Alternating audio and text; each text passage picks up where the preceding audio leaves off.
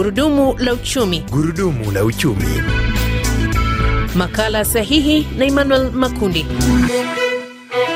Msikilizaji, majuma kadhaa aliyopita, rais wa Uganda Yoweri Museveni alizindua rasmi mchakato wa kuanza uchimbaji wa mafuta magharibi mwa nchi hiyo, akisema uchumi wa taifa lake utakuwa kwa mabilioni ya dola za Marekani katika kipindi kifupi kutokana na mafuta, ubereshwaji wa miundombinu na rasilimali nyingine. Kwa mujibu wa serikali ya Uganda, inatarajia kutengeneza mapato ya karibu dola bilioni 66 kutokana na shughuli hiyo na kiasi kingine cha dola bilioni tatu kutokana na kuchakata mafuta ghafi katika kipindi cha miaka 25 ijayo.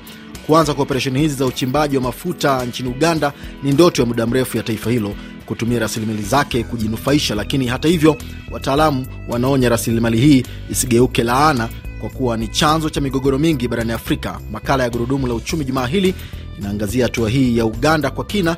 Jina langu ni Emmanuel Makundi, karibu kuzungumzia hili msikilizaji. Kwenye laini ya simu tunaungana na Profesa Wetengere Kitojo, mtaalamu wa maswala ya uchumi akiwa nchini Tanzania. Lakini kabla ya kwenda kwake, tusikie kile ambacho Rais Yoweri Museveni alikisema. This oil is not a problem at all because Mafuta haya si tatizo hata kidogo, maana hewa aina hii, aina ya ukaa ambayo inatokana na nishati ya mafuta, sio tatizo kama utashughulikiwa kwa makini. Kwa hivyo hewa ya ukaa hutumika vibaya, na pia ulafi unachangia isababishe matatizo. Nam Profesa, umemsikia Rais Museveni, pengine una kwanza unazungumziaje hatua hii ya Uganda kuanza mchakato huu wa uchimbaji wa mafuta?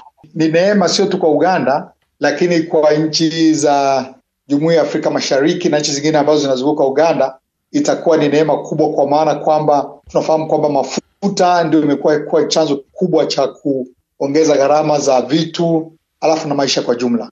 Lakini jambo la pili, ninafurahishwa na, na Rais Museveni kwa sababu anaanza kwa kueleza kwa, kwa kutambua kwamba uh, uwapo wa mafuta inaweza ikawa tatizo, na anaposema kwamba sio matatizo, ina maana kwamba anaelewa na anasema kama ikisimamiwa vizuri.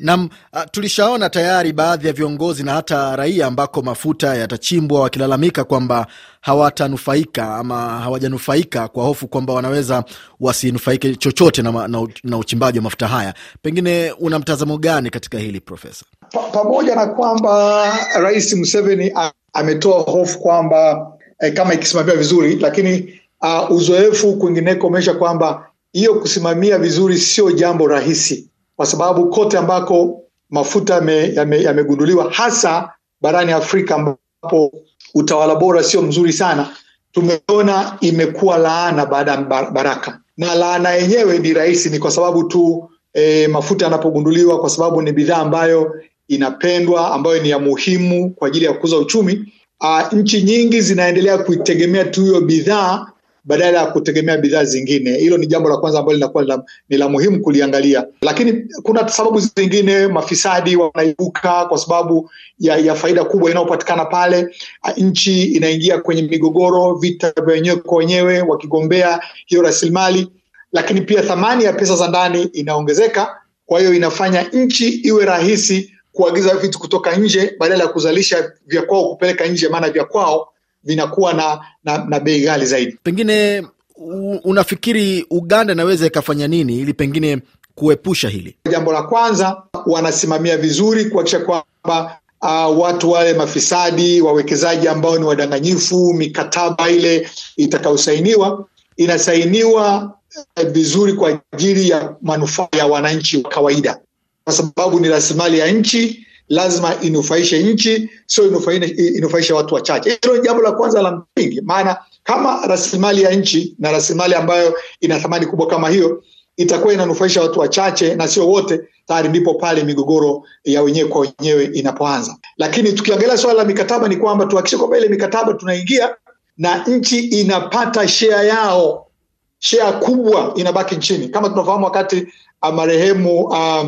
Mugabe alikuwa anasema haiwezekani wao wakaja na koleo tu, sisi tuna madini alafu wao wakachukua sehemu kubwa, sisi na mashimo na umaskini. Kwa hiyo ni jambo la msingi sana, lakini kile ambacho kinapatikana kihakikishe kwamba kina kinapanua uchumi, kina diversify, kinatanua badala tu ya, ku, ya kuona kwamba upatikanaji wa mafuta ndio mwarobaini kuna maeneo mengi ambayo yanatajwa na Museveni. Ukiongelea katika ile hotuba yake na, na maandishi yake anasema kwamba lazima tuwekeze katika viwanda ambavyo vitachakata bidhaa badala ya kuendelea kuziuza bidhaa zile zikiwa ghafi. Sasa tuuze bidhaa ambazo zimeongezewa thamani. Kwa maana hiyo tutakuwa tumejenga viwanda, tutaajiri eh, watu wetu, kutakuwa na, na linkages ya viwanda hivi na uchumi ulioko pale. Kwa hiyo haya manufaa yote yatakuwa manufaa ambayo yatatawanyika ndani ya nchi, na hata bei ya mafuta ikiyumba, bado uchumi utakuwa umeendelea kusimama imara.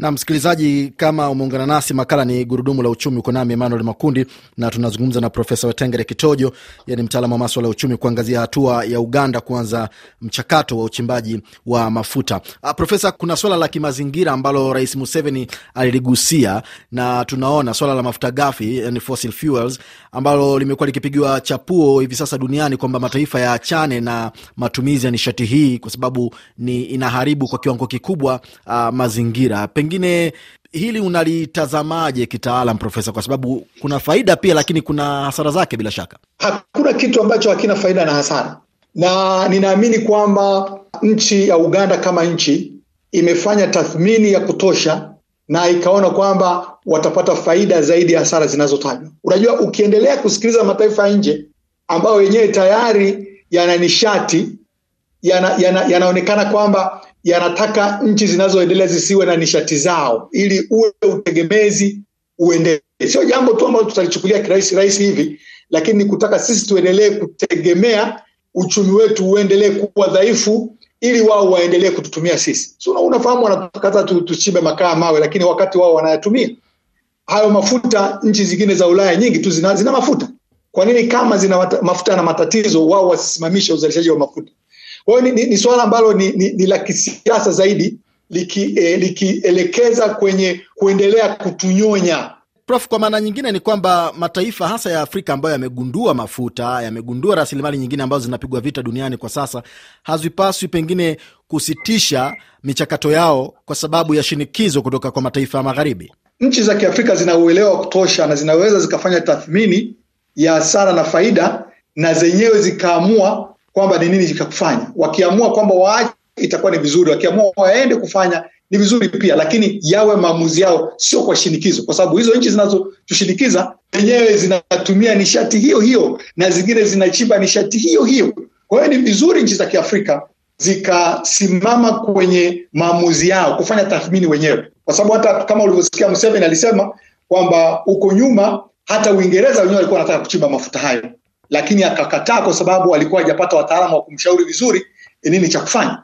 Sasa kama wao walitaka, kwa nini sasa wanapotaka wao kuchimba wanakuja kukataa kwamba nishati hiyo ina matatizo? Kwa hiyo ni, ni, ni swala ambalo sisi wenyewe tufanyie tathmini alafu tufanye maamuzi kama nchi huru. Msikilizaji, kuhitimisha na kuletea kipengele kipya katika makala haya, ambapo nitakuwa nakupa dondoo za kiuchumi hapa barani Afrika, na leo hii zinaletwa kwako na Minzileti Ijai. Nchini Burundi, hivi karibuni katika mkutano wa Dakar, Senegal, Benki ya Maendeleo ya Afrika ilikubali kuipa Burundi kiasi cha dola za Marekani bilioni 3.6 ambapo kwa mujibu wa Rais Evariste Ndayishimiye zitatumika katika kilimo na ujenzi wa reli.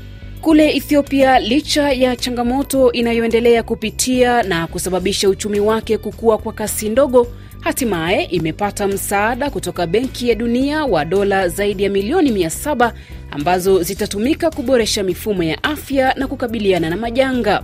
Na nchini Tanzania, mwigizaji mashuhuri Idris Elba anatajwa kuwa na mpango wa kuwekeza studio za filamu kwenye taifa hilo.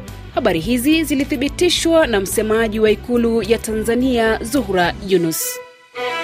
Na kwa dondoo hizo, msikilizaji, ndio tunafika tamati ya makala ya Gurudumu la Uchumi kwa jumaa hili. Usikose kuungana nami wiki ijayo. Shukran kwa Profesa Wetengere Kitojo, mtaalamu wa maswala ya uchumi akiwa nchini Tanzania. Mtangazaji wako alikuwa ni Emmanuel Makundi.